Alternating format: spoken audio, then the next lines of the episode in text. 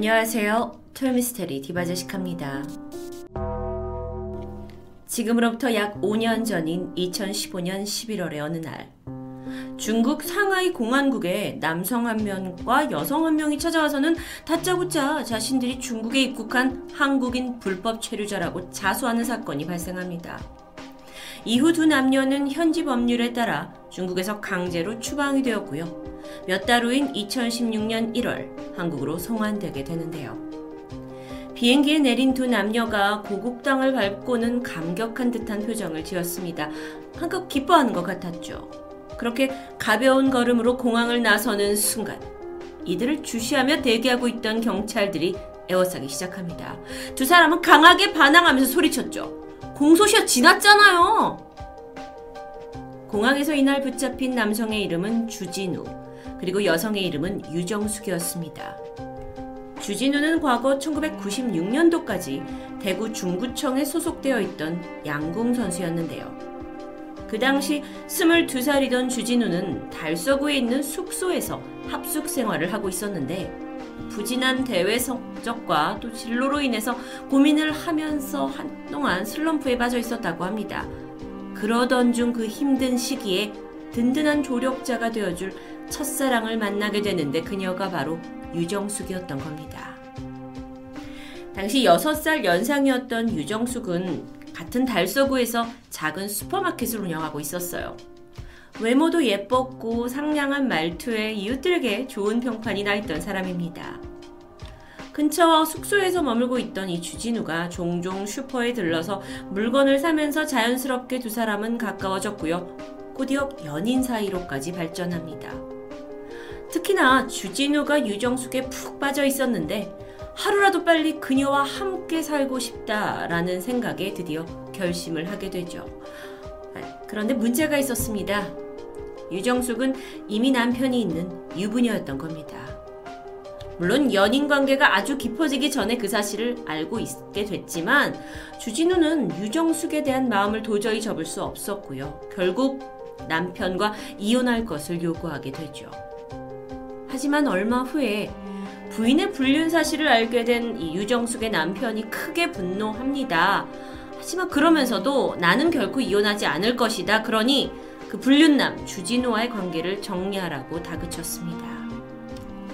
유정숙은 어떻게 했을까요? 음, 남편보다 11살 연하였다고 해요.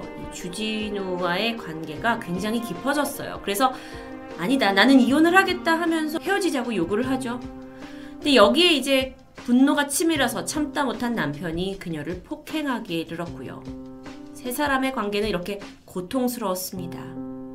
남편의 계속되는 폭행과 설득, 하지만 아내는 주진우와의 은밀한 만남을 결코 포기하지 않았는데요. 하다 하다 남편이 결국 그녀를 데리고 다른 지역으로 이사 가기로 마음을 먹습니다. 하지만 이게 오히려 화를 불러오게 되죠. 며칠 후 12월 초 유정숙이 남편과 대구를 떠난다 라는 이야기를 전해 들은 주진우가 남편에게 다짜고짜 연락을 했어요. 그래서 두 사람이 동네 한 포장마차에서 만나게 되죠. 남편이 자리에 앉자마자 주진우가 어? 당신 부인이 사랑하는 건 나야. 우리는 헤어질 수가 없으니까 당신이 포기하고 이혼을 해라. 라고 뻔뻔하게 요구를 했고요. 남편 이 씨가 말도 안 된다면서 코웃음을 치고는 자리를 박차고 나가버리죠. 하지만 주진우는 이렇게 아무런 답 없이 그를 보낼 수 없었습니다. 결국 서둘러서 그의 뒤를 쫓아 나섰고 어깨를 잡아서 돌려 세워서 너가 폭행을 하지 않았냐 이혼을 해야 된다고 막 으름장을 놓습니다. 그리고 두 사람 사이에 결국 한바탕 몸싸움이 이어지죠. 엎치락 덮치락 그러던 차 이 유정숙의 남편이 힘이 빠지는 타이밍이 되었고요. 그 틈을 타서 격분해 있던 주진우가 그의 목을 강하게 조르게 됩니다. 다시 한번 말하지만 그는 양궁 선수입니다. 이 씨의 얼굴, 그러니까 남편의 얼굴이 점점 빨개졌고 저항하던 손짓도 점점 힘이 빠지는 게 느껴졌죠. 주진우가 흠칫 놀라서 손을 뗐지만 때는 이미 늦었습니다. 남편 이 씨는 이미 숨을 쉬고 있지 않았죠. 주진우는 순간 패닉에 빠졌지만 서둘러 정신을 차리고 이 시신을 처리할 방법을 세우게 됩니다. 그리고 그 트렁크에다가 시신을 태워서 달성군 옥포면 그 구마고속도로 옆에 있는 배수로에 시신을 유기하고요. 여기서 그치지 않고 어, 혹시 누가 발견해서 그의 신원을 제대로 알지 못하도록 시신에 불을 질러서 훼손하기까지 하는데요. 그날 이후 남편 이 씨는 실종 상태가 되었습니다. 그리고 사건은 그렇게 미궁에 빠지는 듯 했지만 그로부터 6개월 후인 1997년 6월 대구에 내린 폭우로 인해서 배수로에 물이 불어납니다. 그리고 우연히 이 배수로 근처를 지나가던 한 사람이 물에 떠오른 이 씨의 시신을 발견했고 신고하면서 이 사건의 정황이 밝혀지게 되는데요. 시신이 반년 전에 실종된 유정숙의 남편이라는 게 밝혀졌고 수사가 빠르게 그 유정숙과 주변 인물을 위주로 진행되던 차 경찰도 다 알아요. 주진우와의 불륜 관계 때문에 부부 사이가 나빠서 몸싸움이 있었다라는 거 뭐 주변 사람들을 통해서 쉽게 들을 수 있었습니다. 그러고 나서 이 시신에서 주진우의 혈흔까지 확인이 되면서 경찰은 확실하게 두 사람을 용의자로 이제 지목을 하고 서둘러서 수사를 진행하는데 여기 문제가 있었습니다. 유정숙의 남편이 살해당한 시점, 즉 1996년 12월부터 그 어느 곳에서도 주진우와 유정숙의 흔적이 남아있지 않다는 겁니다. 주변에서 이들을 본 사람도 당연히 없었고 생활 반응도 깨끗했죠. 경찰은 현상금을 걸고 지명수대 전단지를 배포하면서 어, 또 한편으로는 그 이, 90년대 당시에 굉장히 유명했던 경찰청 사람들이라는 프로그램이 있어요. 여기에 이 사건을 소개하면서 이 두 사람을 찾으려고 애썼지만 증발하듯 사라져 버렸습니다. 그렇게 사건은 미해결된 채 시간이 속절없이 흘렀고요. 당시에 살인죄 공소시효 유효기간인 15년이라는 시간이 지나버려요. 그리고 2011년 12월 8일 수사가 완전히 종결됩니다. 그렇게 이 사건은 영구미제 사건으로 남을 듯 했는데 그러다 2015년 앞서 말했던 것처럼 중국에서 자진 추방을 당해서 이 두 사람이 돌아왔던 겁니다.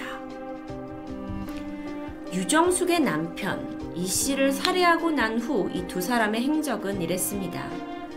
주진우와 유정숙 주위에 불륜 사이라는 거 알고 있는 사람이 너무 많이 있었어요. 그렇다면 남편 이 씨가 죽었다라는 게 알려지면 가장 먼저 용의자로 지목될 게 뻔했죠. 그때 이제 주진우가 생각을 합니다. 이렇다면 한국에서 더 이상 사는 건 무리다. 두 사람은 브로커를 통해서 외국으로 밀항을 하게 됩니다. 이후 중국 쪽으로 갔고 이곳저곳을 전전하며 신분을 감추고 숨어 지내다가 한국의 공소시효에 대해서 알아보던 중 답을 찾아낸 거죠. 그러니까 사건 날로부터 딱 15년이라는 시간만 지나면 살인죄 더 이상 처벌받지 않는다는 이 점을 이용한 겁니다. 그들은 중국에서 15년만 지나기를 기다렸고요. 2016년 1월. 그러니까 이때는 사실 이들이 이제 한국으로 들어온 타임은 15년하고도 4년 3개월이 더 지난 시점이었어요. 이때 한국으로 당당하게 들어왔던 거죠. 승리감에 어쩌면 도취해 있었을 수도 있습니다. 뭐 더 이상 두려울 게 없으니까요. 근데 그 시점에 경찰이 들이닥쳤어요. 그래도 주진우는 당당했습니다. 아, 공소시효 지났잖아요. 아니요. 정확히는 공소시효가 지났다고 믿고 있었던 거죠. 한국의 살인죄 공소시효는 만약 범인이 처벌을 피하기 위한 목적으로 해외에 도피한 경우 자동으로 정지되는 규정이 있습니다. 이걸 모르고 있었던 겁니다. 정리해보면 범행을 저지른 건 1996년 12월입니다. 해외로 도망간 건 1997년. 그리고 중국에서 추방이 되어 한국에 돌아온 건 2016년. 그러니까 처벌을 피할 수 있는 공소시효 만료는 2011년이 아니라 2030년 이후가 되는 겁니다. 헛된 꿈에 부풀었던 주진우와 유정숙은 공항에서 즉각 체포됩니다. 처음엔 의기양양한 태도였지만 이내 규정에 대한 설명을 듣더니 바로 그 자리에 주저앉았다고 전해지죠. 하지만요, 황당하게 주진우가 내가 사실 1997년에 밀항을 한 게 아니다. 한국에 그동안 계속 숨어 살다가 내가 2014년에 밀항을 했다라고 주장을 펼칩니다. 그러니까 어, 공소시효가 지난 후에 자기가 밀항을 했다라는 이야기죠. 조사해봤더니 1997년 이후에 주진우, 유정숙 두 사람 모두 금융거래 또는 공과금을 납부했다라든지 이런 생활 반응이 전혀 없어요. 그러니까 금방 탄로날 거짓말이었습니다. 심지어 유정숙은 1997년 이후에 장기 실종 상태가 돼서 이미 법적으로 사망했고요. 결국 법의 심판은 피할 수 없었고 범행 일체를 자백하게 된 두 사람. 재판에서 유정숙의 아, 남편 이 씨를 직접적으로 살해한 주진우에게는 징역 22년이 내려졌고요.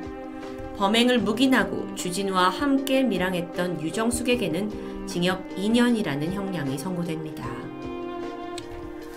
와 정말 오래간만에 어, 미제 사건이 해결돼서 좀 시원한 듯하지만 몇 가지 의문점은 남아 있습니다. 그들은 왜 굳이 어, 강제 출국을 선택했던 걸까요? 공소시효 지났으니까 너무 당당했던 거죠. 물론 그것도 하나의 이유입니다. 하지만 좀 더 조사를 해보니까 사실 이들이 살해 직후에 일본으로 갔다고 해요. 그곳에서 도피 생활을 하던 중에 2002년 한일 월드컵을 앞두고 막 검문이 강화가 되니까 중국으로 은신처를 옮깁니다. 중국에서 꽤 재산을 모았어요. 그리고 이걸 한국으로 몰래 반입하는 것까지도 성공했죠. 그러니까 한국에 돌아올 생각이 있었던 거예요.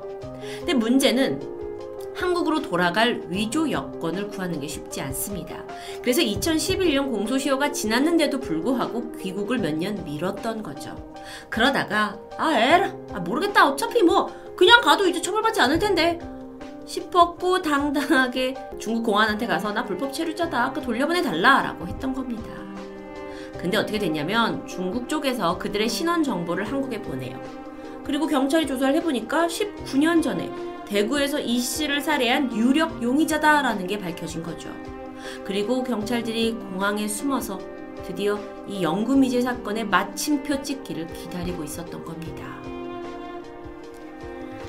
평범한 양궁 선수가 어긋난 사랑으로 인해서 하루아침에 살인자 그리고 도주자가 되었고 19년 이상을 이 해외에서 전전긍긍한 후에 치밀한 계산을 마치고 고국에 돌아왔지만 결국 정의를 피할 수 없었던 이야기.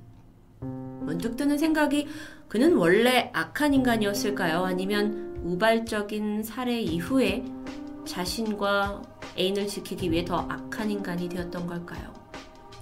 이제라도 죄값을 받게 되어 스토리가 안도하는 엔딩으로 끝나게 되어 다행입니다. 지금까지 토요미스테리 디바제시카였습니다.